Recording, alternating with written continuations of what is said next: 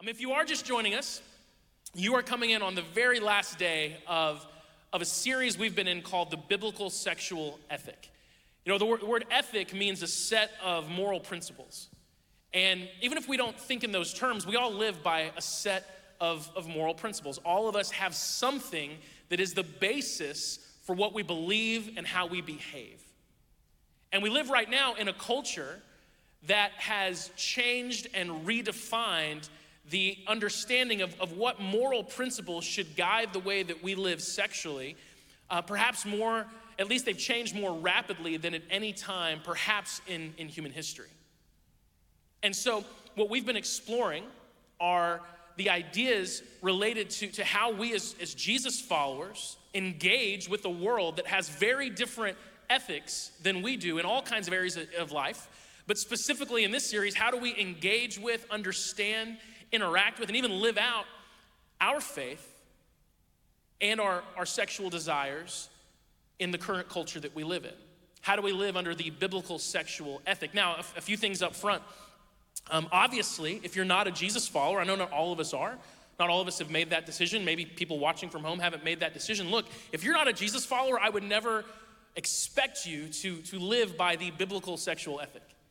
Why would I expect anyone who hasn't surrendered their life to God to surrender some aspect of their life to the way that, that God's word says it, it ought to be? That would be so unloving and disingenuous of me to try to force that upon anybody. And so, if, if that's where you're at, these are just thoughts. These are just things for you to sort of think about, wrestle with, maybe Maybe talk to God about it. Even if you're not sure if God exists, just be like, hey, God, I don't know if you're there, but this guy said that, and he says that that's what you say, and I'm not sure about that, and that challenges me, and I don't even like that. And so I encourage you to do that because I believe fundamentally, at the end of the day, I believe that God loves you and he will speak to you. The common thread in those stories that we looked at last week for each of those people was that God encountered them. It wasn't that they were convinced by someone else, it wasn't that they heard just an unbelievable message at a church. Wasn't that, right? It was not. It was that Jesus himself encountered them, and I believe that he does that for us. And if you've never experienced that, I trust that you will because he loves you. But if you are a Jesus follower, if you have given your life to Jesus, then what scripture says to us about this part of life should matter. And so we've been exploring that, and this is kind of what we've landed on. I'm just gonna leave the flip chart here for the rest of the, the morning. This is what we've sort of defined as what we've called the biblical sexual ethic, and this is rooted in scripture, all kinds of, of scriptures that we have, Old Testament, New Testament of the Bible, uh, which is something that, that I say this all the time. I believe that God's word, whether you want to call it the Bible, scripture, God's word, whatever, I believe that if lovingly applied and responsibly interpreted, it's always what we need. Sometimes the truth of God's word is not lovingly applied, Sometimes the truth of God's word is not responsibly interpreted, but if you can do both of those, it's always what we need. And this is what scripture sort of talks to us about in terms of healthy human sexuality. Okay, so we've got a lot of things on this list, a lot of different behaviors. Um, and what's in these dotted lines, think of it like a road. That's what we've said each week. This is like a road. This is the prescribed path that God would ask us to live out in terms of this part of life. Now, here's what this does not mean. It doesn't mean that if, if you've ever stepped outside of these lines that you are disqualified from God's love. That isn't the case at all, because let's be honest, pretty much all of us have. And I've shared this before. Um, in fact, I'll, I'll talk to this in just a minute, but like I had a very long, very long struggle with pornography that started when I was in the third grade. And it lasted until I was in my mid 20s. And it's still something that I guard against in my life today because it's, it's everywhere right? And so, did, did that struggle, did that, it was an addiction at a time in my life, did that disqualify me from, from God's love? No. Did it disqualify me from being in a relationship with Jesus? Absolutely not. Did it even disqualify me from, from being able to be used by God in certain ways? No. But was it a major hindrance and roadblock to my ability to have a healthy relationship with God, myself, and even the people around me? Absolutely. And I say healthy relationship with God, not in that God was upset with me and angry with me all the time and wouldn't like relate to me, but it, it caused all kinds of unnecessary insecurity on my part when it came to God. Right? So, so I've lived outside of this divorce. I, I mentioned that. There's an asterisk on that one because sometimes there are biblically sound reasons for divorce. And sometimes, let's be honest, divorce just happens and we're not even in control of it. I'm, I'm the product of my father's second marriage. I wouldn't even be alive if not for divorce. And so my point is that all of the stuff on here, some of it is is horrible and awful in every way, and everyone would have agreement with that. Some of the stuff people look at in our culture just like sort of options. Like that's fine. All of it, all of it is just human sexual behavior, and we live in a time when the, the trend of our culture, the way in which our culture is going, is to sort of look at all of it, or at the very least, almost all of it, and more so every day, and say it's all valid. Just whatever makes you happy, whatever you feel like, it's good. And God loves us so much more than that. Like, He loves us so much more than that. And so He gives us this path. And, and we've, we've said, think about it like a two lane road. One lane is, is celibacy, and singleness, which is an incredibly valid and powerful way to live. One of the cool things about the stories that we watched last Sunday, if you watch the full version, none of, of those three people are currently pursuing um, heterosexual marriage. They're all, they would all say that they are living single, celibate lives. They have laid their sexual desires aside to follow Jesus, and they're not trying to replace what they've laid aside with, with human relationships. They're, they're filling what they've laid aside with Jesus himself. And they're living their entire lives focused on, on Him and what He's called them to do. That's a powerful way to live. The Apostle Paul, who wrote most of the New Testament, that's how he lived. And he said, Man, I wish everyone could live like I live, just solely focused on Jesus. But he also recognized that not everyone's called to that. So that's one lane of the road. The other lane would be monogamous relationships that are focused on marriage and heterosexual marriage, and you've got abstinence before you're married, and then you've got uh, monogamy when you're married, and you're sexually available to your spouse, and it's easy and simple, and there's no complications, and it all goes smoothly all the time, right? No. No. It's a challenge. It's hard. This is, this is hard. And, and by the way, scripture speaks to how hard it is. God knows that. But if, if done the way God asks us to do it, it can be so, so good. You know, some people would look at this and they would see this as repressive. They would see this as repressive, as, as, limiting human beings, because to live this way would mean to deny certain sexual desires. Absolutely. But, but I asked last week for us to think about this. And if you're here, maybe you're not even a Jesus follower and you're like, I don't know what I think about this. Why did I pick this Sunday to watch or, or come? Um, ask yourself this question. Take all of the emotional thoughts, take all of the, the sort of emotional ties that you have to some of the things on this out of the equation for just a minute. Set that aside, table it for a moment, and ask this basic question If the world lived this way, would it work? If the world lived this way, would it work? What would the result be? Would it be good? Now, on one hand, you say, well, people would have to say no to some desires they have in all kinds of different areas. But on the other side, you would say this there would be no such thing as rape, there would be no such thing as child molestation, there would be no such thing as sexual abuse. There would be no such thing as a sexually transmitted disease. It literally would not exist. There would be no such thing as a crisis pregnancy. There would be no such thing as single parenthood except in really tragic situations when there's the loss of life. When I look at this, I don't see something repressive, I see something difficult.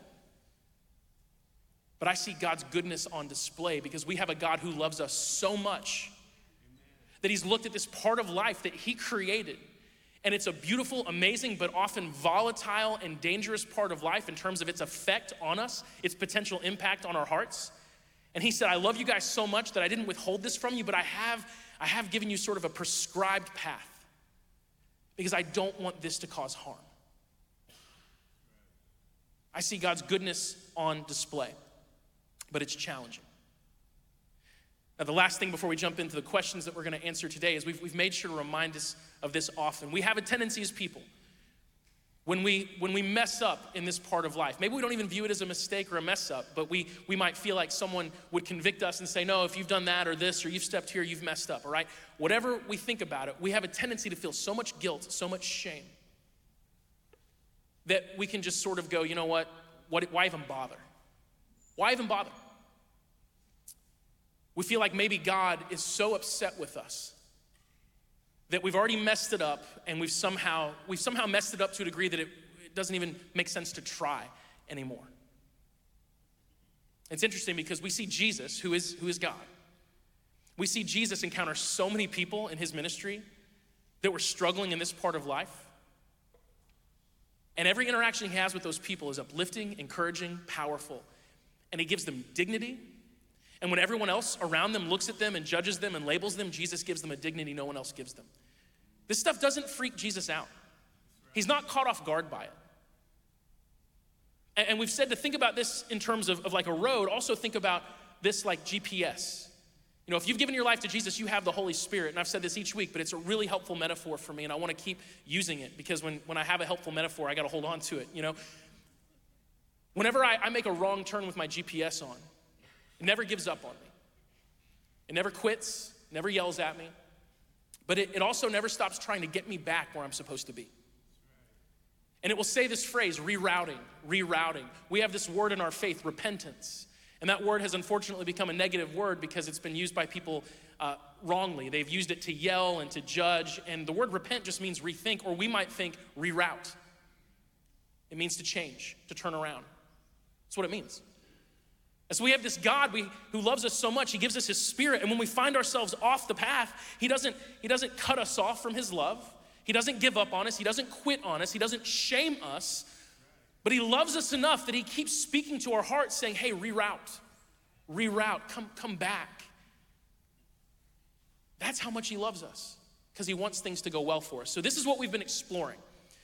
And the last two weeks have been purely Q&A. You guys sent over 10 pages of questions in. I way underestimated uh, how many questions would come in. So this was supposed to be a two-week series. It's now three weeks. Thank you guys for your patience. Last week, we focused a lot on questions that we had related to same sex attraction, as the video that we just showed, the little preview displayed.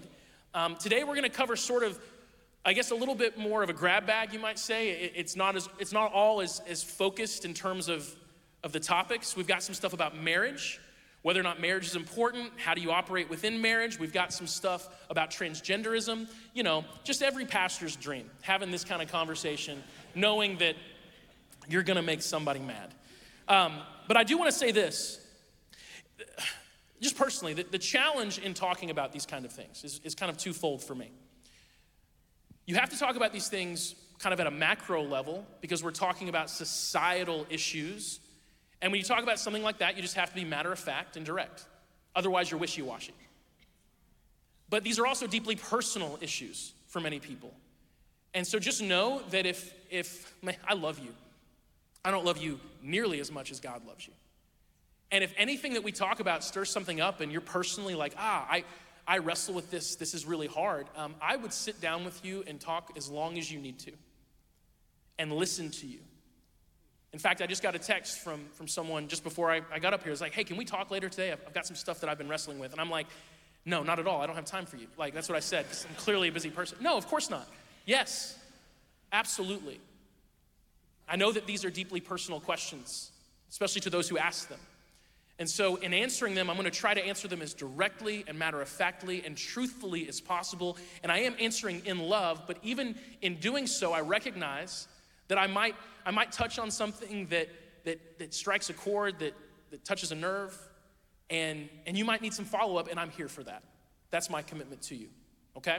So here's what we're gonna get started with. I had a question about pornography, and specifically it said, hey, if you're struggling with pornography, what can you do to, to get out of that? And this is not a cop out, but what I'm going to do is actually, because this is something I have a lot of experience with in life, we're actually going to film an entirely separate conversation about that specific issue and post that this week so that I can go into some detail on that, okay? And what I would say, you know, on the shorthand is look, if that's something that you personally have struggled with, there are some things you can do very quickly to help that, to sort of give you a, a good head start. But there's a lot that needs to be unpacked for you to understand what that battle is really all about. I think the big mind blowing moment for me was when I realized that my struggle with pornography actually had nothing to do with sex. That was strange for me. My counselor said that to me, and I was like, well, no. Like, I was like, well, when did you start looking at pornography? I was in the third grade. And he was like, well, were you thinking about sex a lot in third grade? No. And he was like, well, then clearly there's something else there. And I was like, oh my goodness. What now I'm just more confused. You know? I, I, said this story before. I had a gentleman that I met with years ago that was very frustrated with his wife, and, and we'll talk about this later with the whole being sexually available to your spouse thing, but shocker, this man wanted to have more sex. And, you know, and he connected the lack of that in his marriage with his struggle for pornography. And, and in, in his mind, it was his wife's fault. And if she was more available, then he wouldn't struggle with that. And I asked the guy, Well, did you ever look at pornography before you were married? And he said, Yes. And I was like, Well, how's it your wife's fault? And he's like, I have no answer for that, right? And so I just know that in going through that struggle myself, I learned a lot of things that challenged a lot of the sort of assumptions that you might have about it. So we're gonna film a, a dedicated conversation about that where we can go into that. But here's what we're gonna start with today in earnest. Does it really matter if I get married in the legal sense?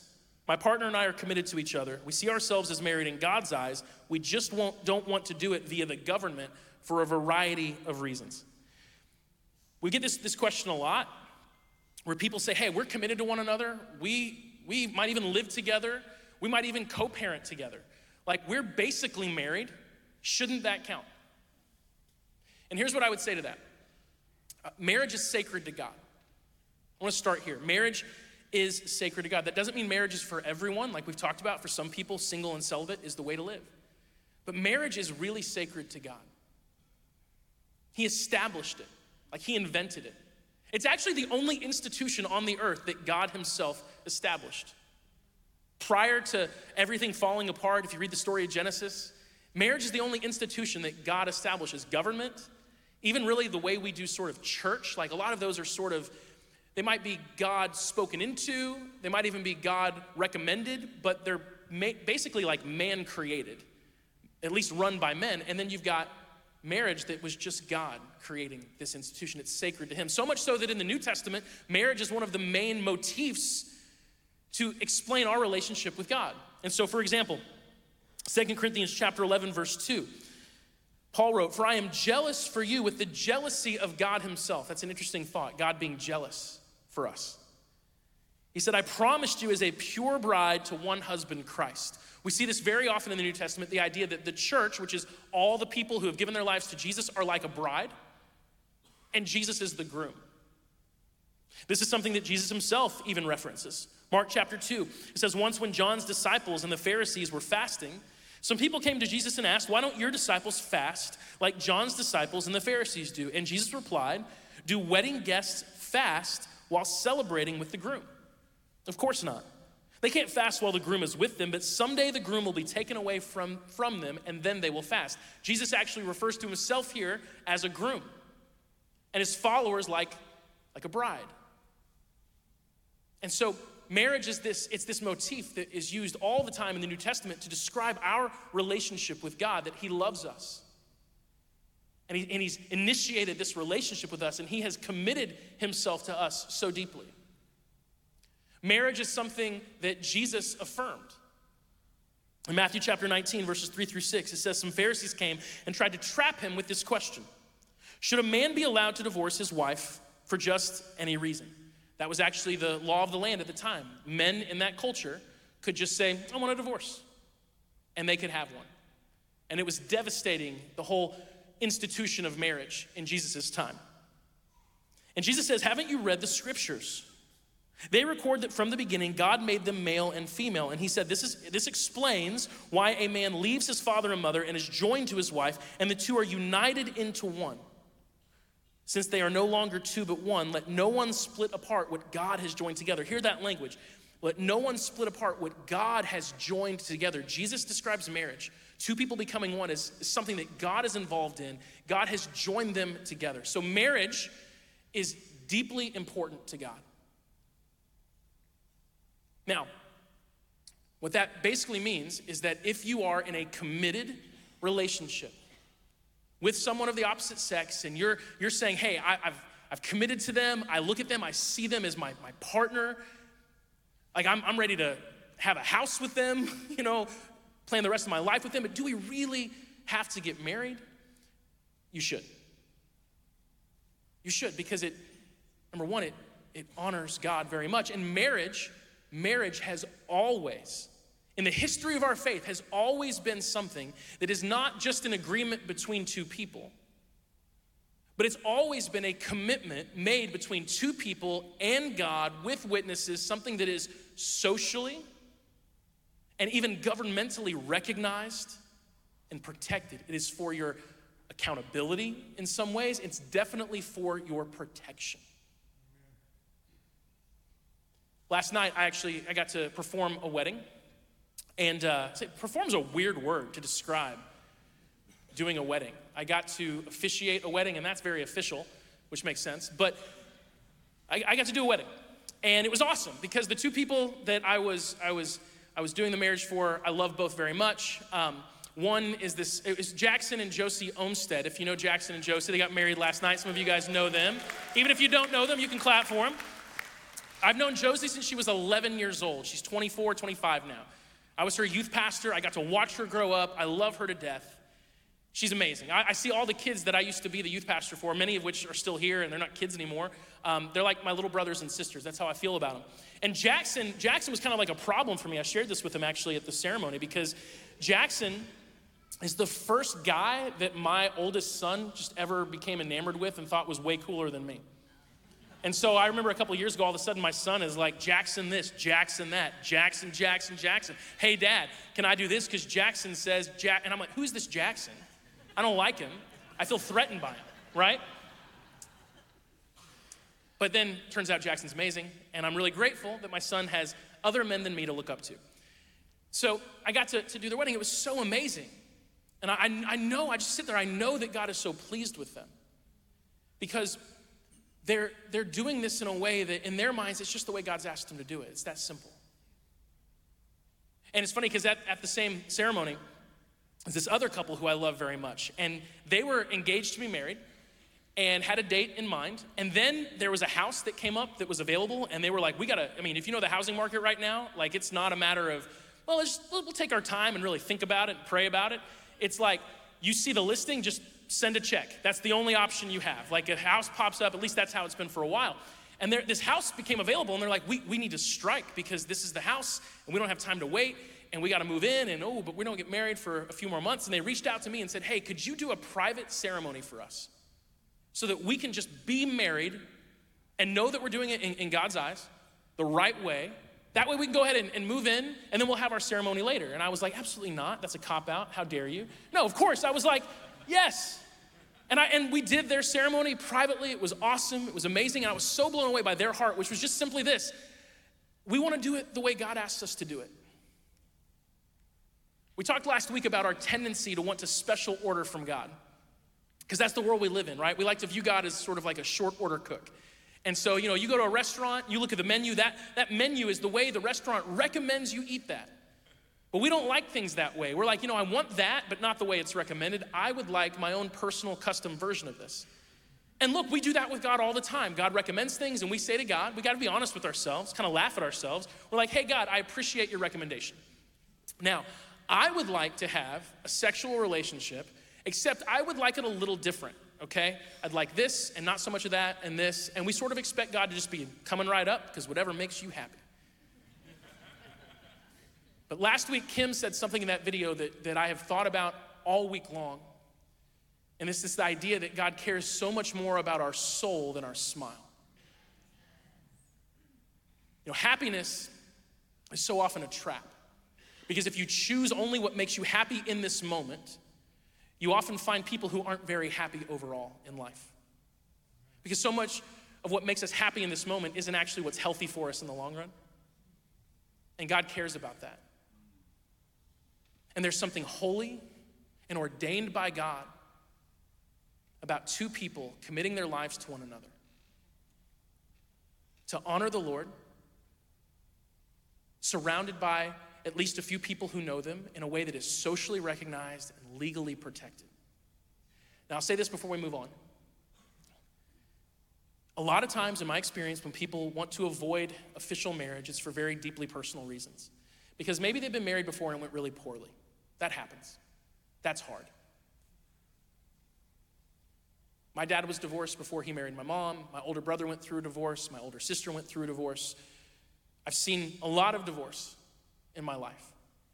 I've had very close friends, even here at the church, that went through divorce. Our founding pastors that started our church went through a divorce, and that was really hard. And so I, I understand the idea that when you have marriage that goes poorly, it's like, I don't want to go down that road again.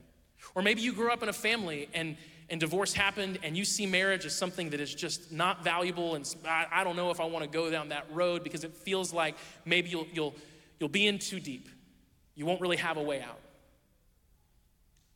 I will tell you this whatever happened in those situations, marriage itself was not the problem.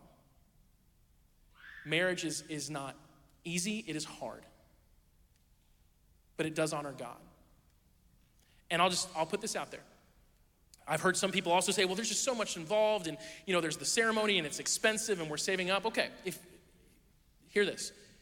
If you are deeply committed to someone and you're like, I, we are committed to one another, we're all in, and, and maybe you've just sort of bypassed marriage or pushed marriage back for a variety of different reasons and its cost and its convenience and all that, but you have a conviction, like, we, we should be married, we're not doing this God's way. I'll marry you whenever you want me to, and I'll do it for free. So, literally, yeah. Here's all, here's all you have to do. Just reach out, email me, and say, hey, we've decided we need to do this. We want to get married. And yeah, you tell them, I'll meet, we'll meet here at the building. Do you know how many people I've married in the prayer room for this exact thing? We're like, we just need to be married. I'm like, all right, you go get a marriage license, you bring it, I sign it, we do the wedding, bing, bang, boom. It's great. Okay? Am I, am I saying that that's how every ceremony should be? Like, really? No, I'm not, I'm not telling you to rush into it, but I'm saying if you have a conviction and you're like, we ought to be married, we're not doing this God's way, don't, don't freak out. It's, again, this is not like you shouldn't be, oh my gosh, like God, no, just, hey, reroute. Show up. We'll do it. Done. Easy. Okay? Just reach out if that's something you want. Now, let's move on. Next question. Oh, they only get harder. Okay?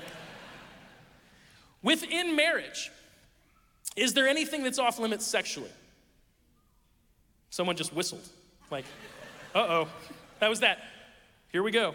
Um, what if we feel like our sex life has become dull and we want to liven it up? So, within marriage, is anything off limits sexually? What if we feel like things have become dull and we want to liven it up? Okay, this is going to be a deeply nuanced answer. All right? So, first and foremost, within marriage, there is not much that is off limits sexually. There, there isn't. Anything that God has forbidden is, is forbidden. Like, so that, if God has said it's off limits, it's off limits. Okay? Alternatively, anything that would make your spouse feel very uncomfortable, in marriage, we're, we're to love each other. We're to love each other. And if, if doing something would make your spouse feel uncomfortable, um, cheap, or anything like that at all, and they express that out of love for them, it should be an easy decision to say, well, then, then no. Okay, now this is where it gets a little bit interesting though. So Let's just go ahead and read 1 Corinthians chapter 7 verses 3 through 6. It says the husband should fulfill his wife's sexual needs and the wife should fulfill her husband's sexual needs. The wife gives authority over her body to her husband and the husband gives authority over his body to his wife. Do not deprive each other of sexual relations unless you both agree to refrain from sexual intimacy for a limited time so you can give yourselves more completely to prayer. Afterward, you should come together again so that Satan won't be able to tempt you because of your lack of self control. I say this as a concession not as a command. I love that part because Paul is saying, look, I'm not commanding this, but I'm recognizing that this is a real need for people. Now, this would be so much easier. Can we just say this? And by the way, does anyone feel awkward right now? Anyone? Now, honestly, a couple of you. Okay, I promise I feel more. So, I would just like permission to say some things, and we've said, hey, if you have kids, we have awesome kids areas, they should be there right now. Um, I've actually known a lot of people who have told me we're watching from home because we feel awkward sitting in the room, but we're really interested in this, and, and, our views online have like skyrocketed during the series. Not because more people are watching, it's because more people are staying home to watch from home, okay? Which technically means if you did that, you might be sitting in bed with your spouse right now watching this. That might be a mistake. Okay, so that's just more awkward. Um, this would be so much easier if husbands and wives tended to have the exact same level of sexual desire. But they usually don't. And that's a, that's a challenge. I,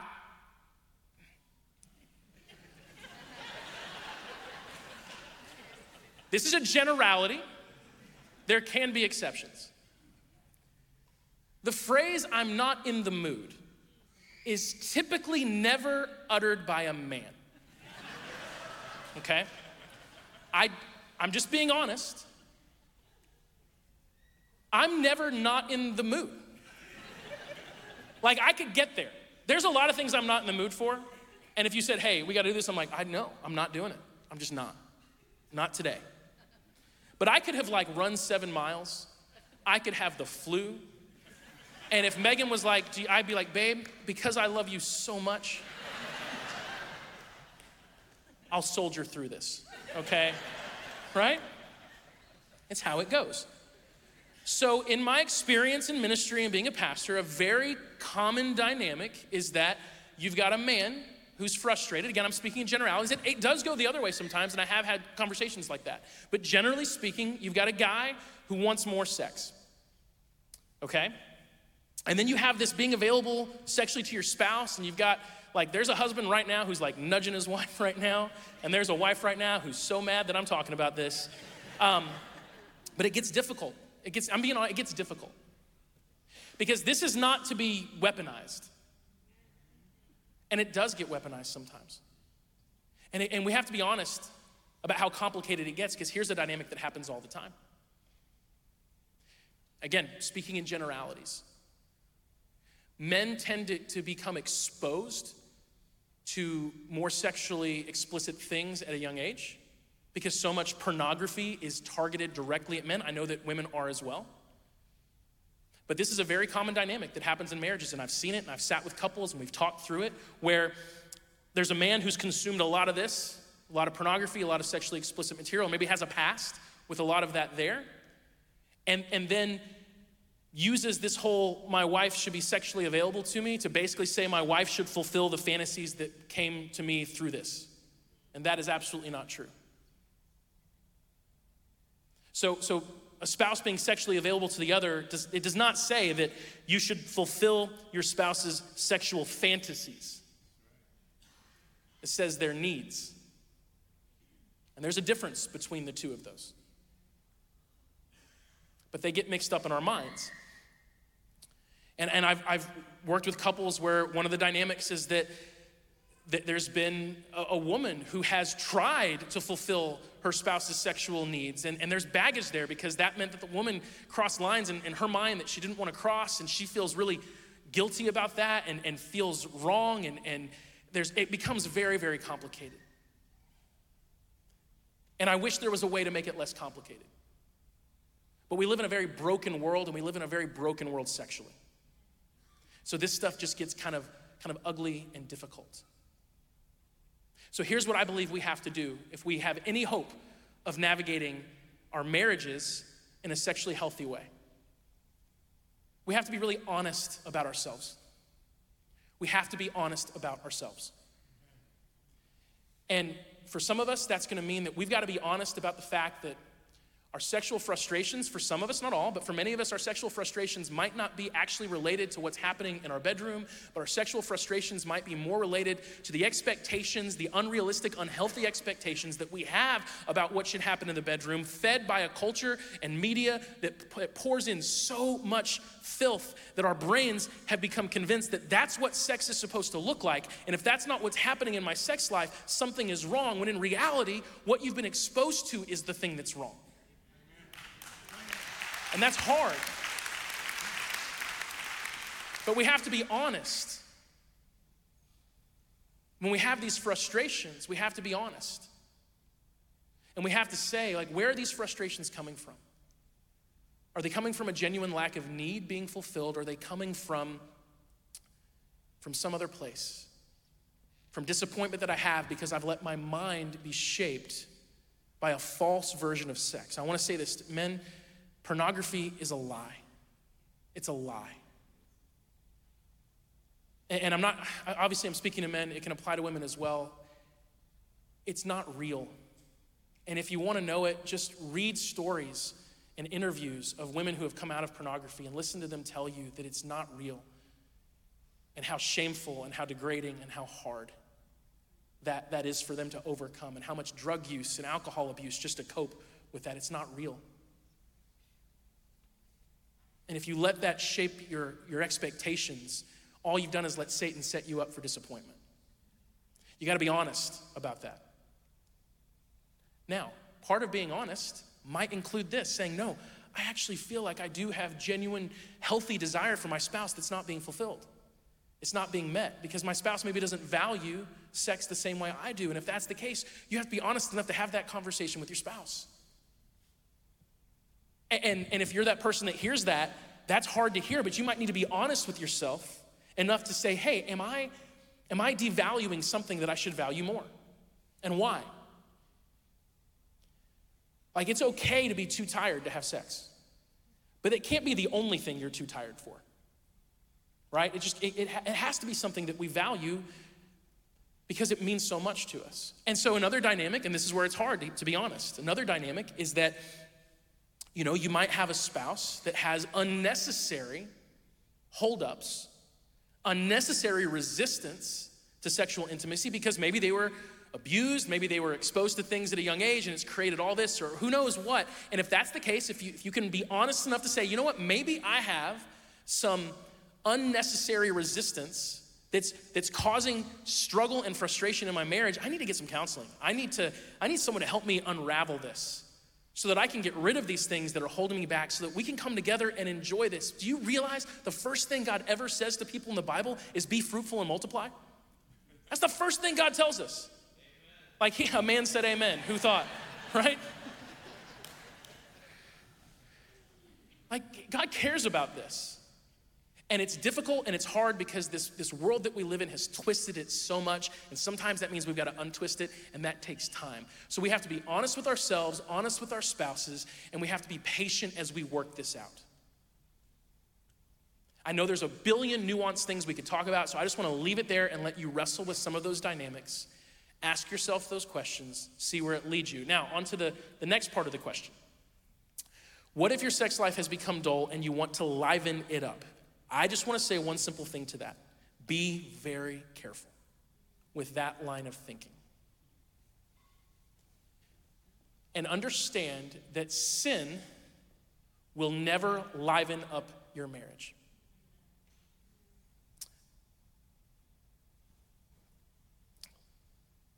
Genesis 4 7 says, Sin is crouching at the door, eager to control you, but you must subdue it and be its master. 1 Peter 5 8 says, Stay alert, watch out for your great enemy, the devil. He prowls around like a roaring, roaring lion looking for someone to devour. Sin and Satan do not mess around, they do not play nice. And sin never livens anything up. All sin does is destroy and kill. So, very often, and I'm again just saying this, if livening up your sex life means telling your spouse, hey, we should have more sex, that would be great. Can we do that? You know, like, go for it. If livening up your sex life means, hey, I, I feel like there's a disconnect here and maybe we should get some counseling or something so that we can, we can you know, go through this and, and figure this out because that would be awesome, fine. If livening up your sex life means, hey, babe, what do you think about Thursday at 8 p.m.? Let's just put it on the calendar. Go for it. But if livening up your sex life means introducing anything at all that has even a hint of, of sin. Something that's immoral, something that's inappropriate, I'm telling you, it will not liven up a thing, it will kill. It will destroy. It will kill trust, it will kill self respect, it will kill intimacy. Questions have been asked about what about introducing pornography in, into a marriage in order to, you know, liven it up a little bit. I actually talked to a, a really respected, really really qualified Christian counselor about this very thing. And, and his response was, You might as well introduce cocaine into your marriage to liven it up. Because you're basically bringing a drug into the bedroom. It's addictive by nature, and it, it, brings an element of chaos and uncontrol. And he said, he said literally the number of counseling sessions he's had with people who did that, trying to liven things up, and all it did was make things infinitely more complicated and hard. He said, You wouldn't believe. Any, just, I just want to say, so sin does not bring anything to life. Sin only brings death. Okay? So be very careful with that whole frame of thinking about we want to liven things up. Healthy sex in marriage is about intimacy, not excitement. It's about intimacy. And, and, and if you're having those thoughts, I would say, first and foremost, spend time with the Lord and explore those thoughts and ask where they're really coming from. And let that be a journey with you and God and see what God shows you. And get some counsel on that if you want to, okay? Make sense? All right, let's move on. Two more questions. And I know that this series, I've said this every week, these are longer messages than normal. So if you're here for the first time, I don't usually talk this long. I'm a solid 40 minute guy, but these are, are in depth, okay? So we've kind of structured things to work around it. Um, this is a fun one. What about transgenderism? Seems like it's becoming much more common. Is this a new thing or just something that people have always, is this simply something that people have always been and now they have more freedom to express themselves? So, what about transgenderism? Is, it, is this a new thing because it's becoming much more common or is this just the way it's always been and now we have the ability to express it differently? Um, so, I'm not like, let's say this I'm not an expert on, on this issue at all, right? And so, some of the questions that came in, it's like I should have gone, I could go to college for eight years and study just that one thing and still have a lot to learn. But as to the question of what about this, uh, I think we can say this sort of modern explosion of transgenderism is it a new thing? Is it something that's always been? The answer is it's very much a new thing. Now, there, there have always been people who are born, it's called intersex. It's a very small percentage of people, but basically in the womb, um, certain sexual organs don't develop the same way, and so when the person's born, it's, it's kind of like the body didn't pick one. It's a biological issue, not a, a feeling and emotional issue. It's a biological issue. It affects a very small percentage of people, and it's always been this way. In fact, Jesus actually speaks about this. Matthew chapter 19, Jesus says, Not everyone can accept this word, but only those to whom it's been given. He said, For there are eunuchs who were born that way. Eunuch would be a, a term in, in, their culture for someone who is um, sexually, either they'd been castrated. This is something that happened in the ancient world a lot. It's, it's, it's hard to hear, but it did, especially with servants and households and things like that. But, but it would have been, been kind of a blanket term to describe people who, who couldn't operate normally sexually. And Jesus says some are eunuchs at birth, some are born that way. And again, we don't know exactly what Jesus is talking about, but there's definitely room in that language for the idea that, you know, some people are born and, and it's just, that's different. It's a very small percentage, and, and almost in all circumstances of that, even though there's both traits there, uh, it, it leans one way versus the other very clearly, and, and that's a whole thing. So, kind of table that, because that's not what we're dealing with in modern culture right now. There's not been an increase in that.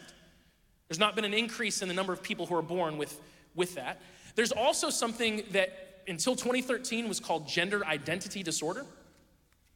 It was switched in 2013 from gender identity disorder to gender dysphoria, not because of new science that came out that said, hey, actually, this is not a disorder, this is just the way people are. It's just the social stigma of calling this a disorder was something that caused people to say, oh, we're not going to call it that anymore.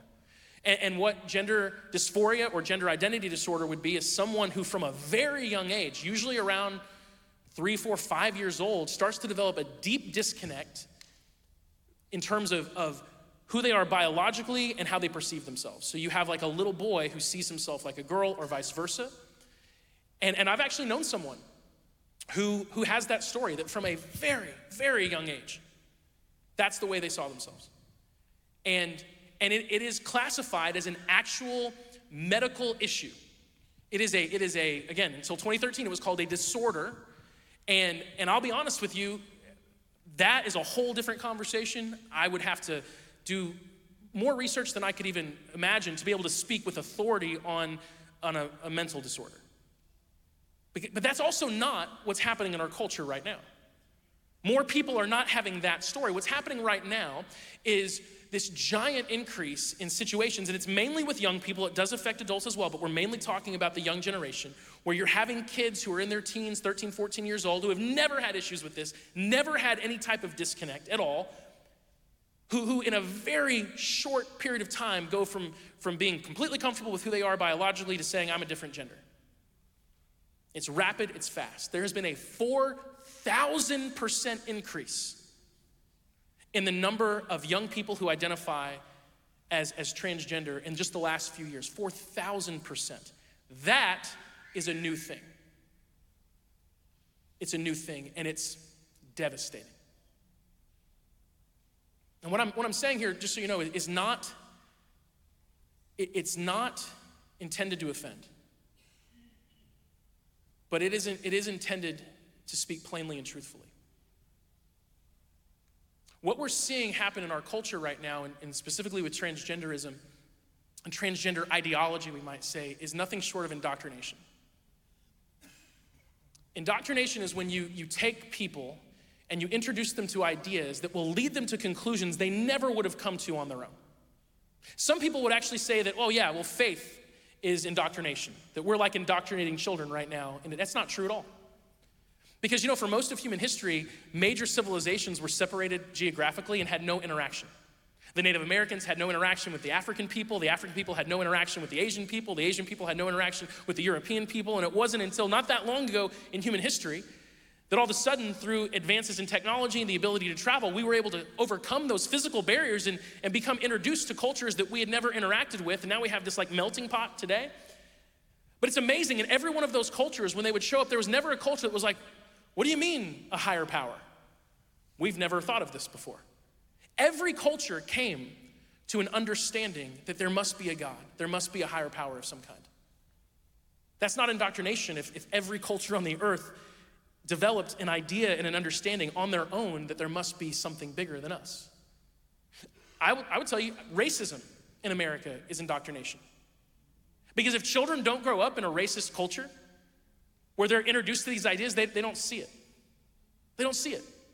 Like one of my kids, this is actually something I don't know if you guys have had this experience that, that have kids. One of my kids, um, all of my kids have had moments like this, but one of my kids specifically wanted to invite a friend over that was a different race.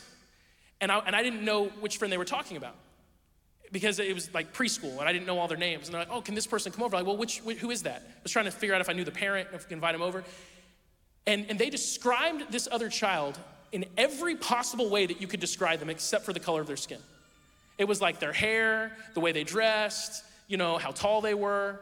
And finally my brain clicked. I was like, oh, well, I feel like you didn't, you know, use the obvious descriptor. And it's because, short of indoctrination, children don't see that. They don't. They begin to see it because we teach them that. What we're seeing happen right now in our culture is this idea of transgender ideology. Young children are being exposed to and introduced to ideas and confusion that's leading them to conclusions that they never would come to otherwise because they never have. In the history of the world, they never have. And it's, and it's, it's devastating. I don't normally talk about just social issues, but this is a major one, and we're going to get to where this hits us personally in just a moment. It's, it's devastating for, for a variety of reasons. God has created children in such a way that they're just naturally curious, right? They're curious. They think and they have all kinds of questions. I mean, those of you who have young kids, how many questions do you get asked a day? Right? And so that curiosity leads them in this long journey of self discovery, of figuring out who they are. And it's an interesting journey. I'm gonna tell a story right now, and it's probably because I have an unhealthy need for humor in moments where I need it. And so, just if, if, if you go, that story bothered me, forgive me. One of my kids, I won't tell you which one, one of my kids, when they were two years old, had an accident as two year olds do, and I was changing them. And that child of mine, I'll never tell you which one, um, happened to reach down and, and felt on their, their, their body, and they went, Dad, there's a hole in my bottom. And I was like, Yeah, uh, that's fine. We all have a hole in our bottom.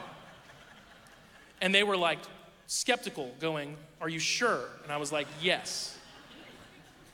And then that child of mine, as children can do, makes things awkward, goes, Can you show me your bottom hole? And I said, No, I cannot do that.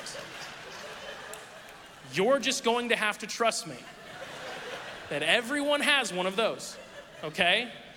Nothing's wrong with you, you're fine. And finally they, they calmed down. And I was like, I was like telling Megan at night, I was like, You're gonna go to school and ask to see someone's bottom hole. And DFACS is gonna show up and it's just gonna be this mess and I don't know what I'm gonna do. But that was a really innocent, funny, but really innocent example of a young child discovering something about themselves that they weren't aware of and not knowing what to do with it. Children are by nature curious. What the modern transgender ideology is doing to our, our young people, it is hijacking, hijacking their natural curiosity and self discovery and sexualizing it at a young age.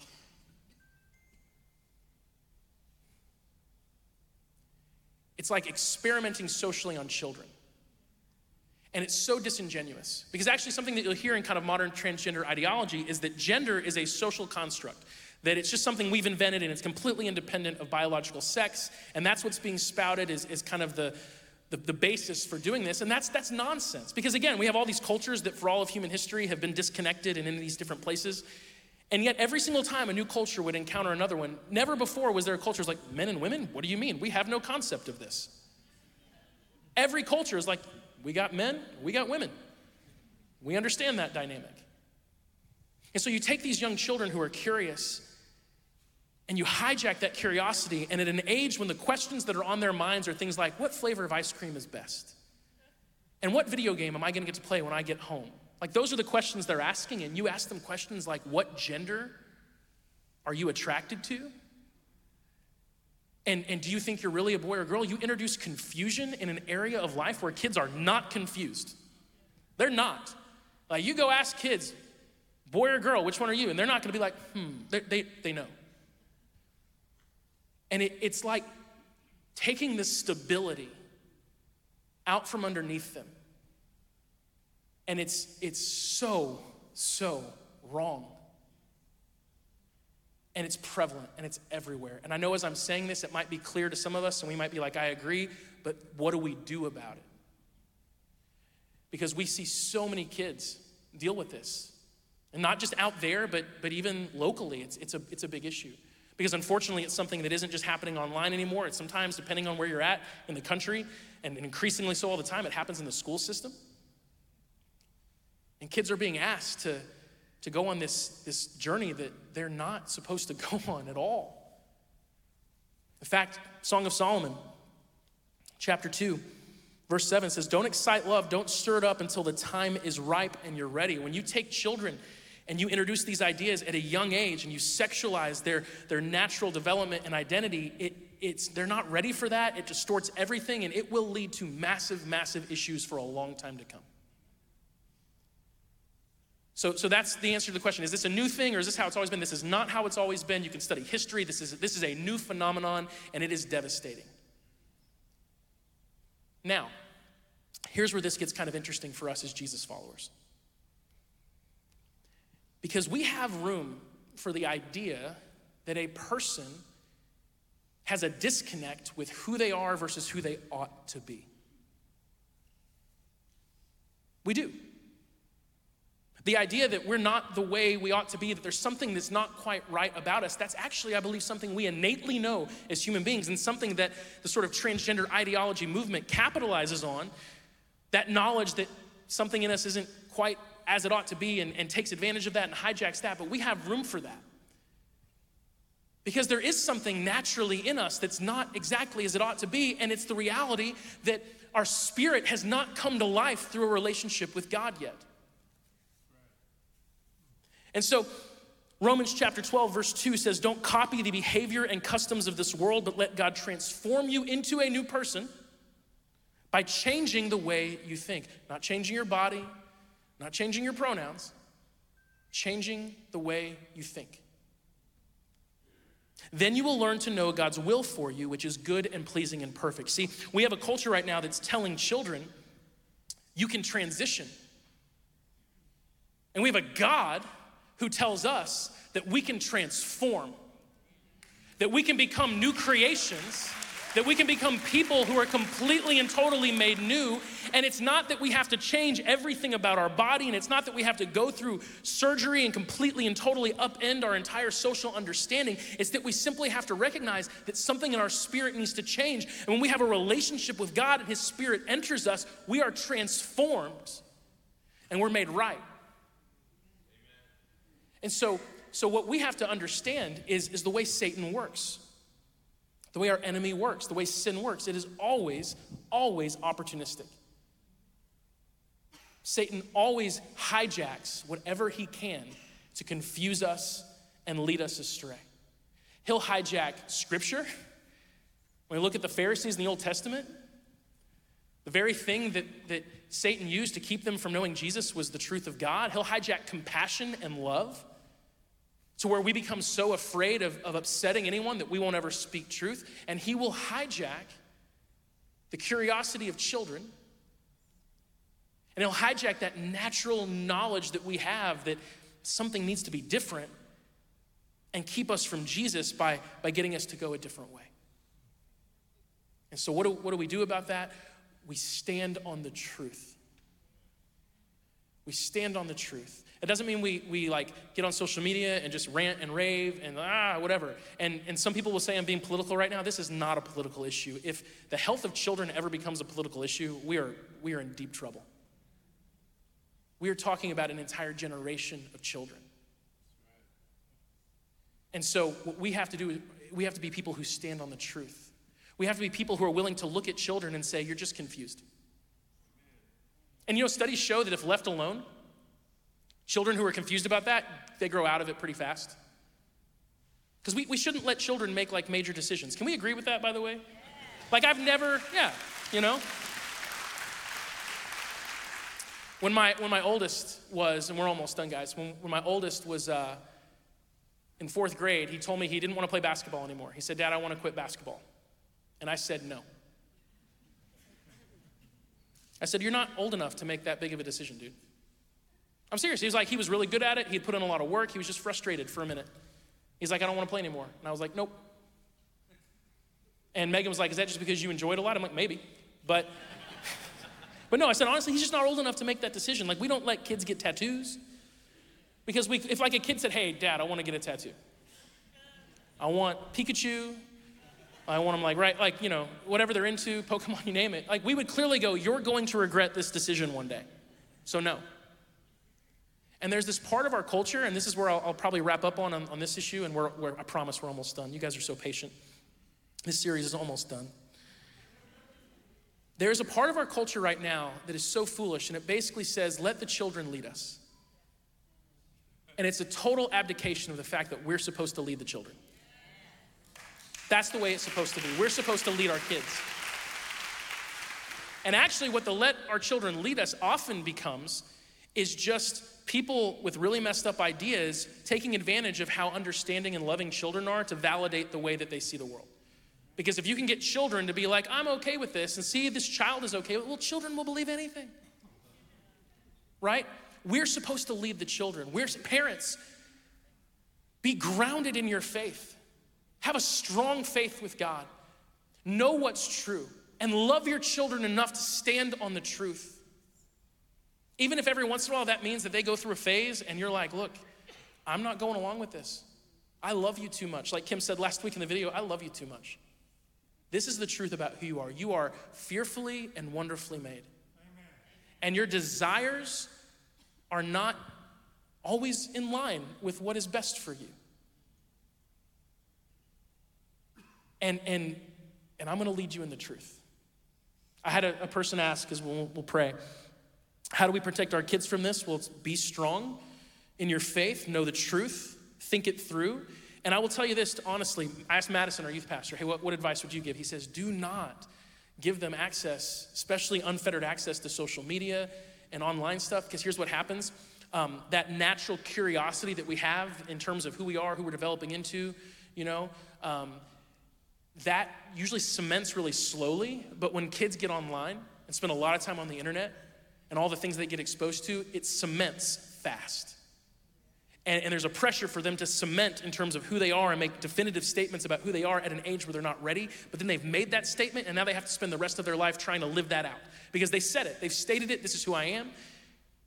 And so, what we want to do is help that cement the way it's supposed to long. So, so be careful about their influence. I will tell you this this is not selfish, just have them be part of their church. Like, my kids are here every week, they really don't have a choice. Um, and they love it. and they're, they're, they, they have friends and they have relationships with leaders like, like Jackson, who I mentioned earlier, people who aren't just their parents, who speak truth into their lives, and it's really, really good. So take advantage of that. Be here. Okay, so we've covered everything from being sexually available to your spouse to transgenderism. Woo! Okay, here we go. How do we close this whole thing out? 2 Samuel 14 14.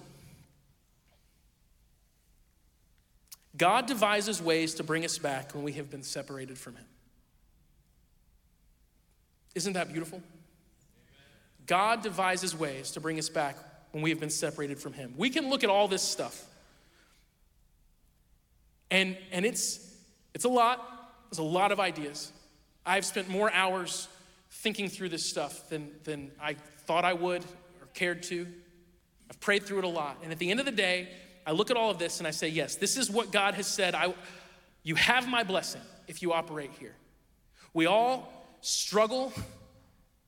We all mess up. We all fall out of place at some point in time. And look, we're, we've got a whole generation of kids who are being so lied to that we're going to see a lot of kids in this next generation be very, very messed up in these areas.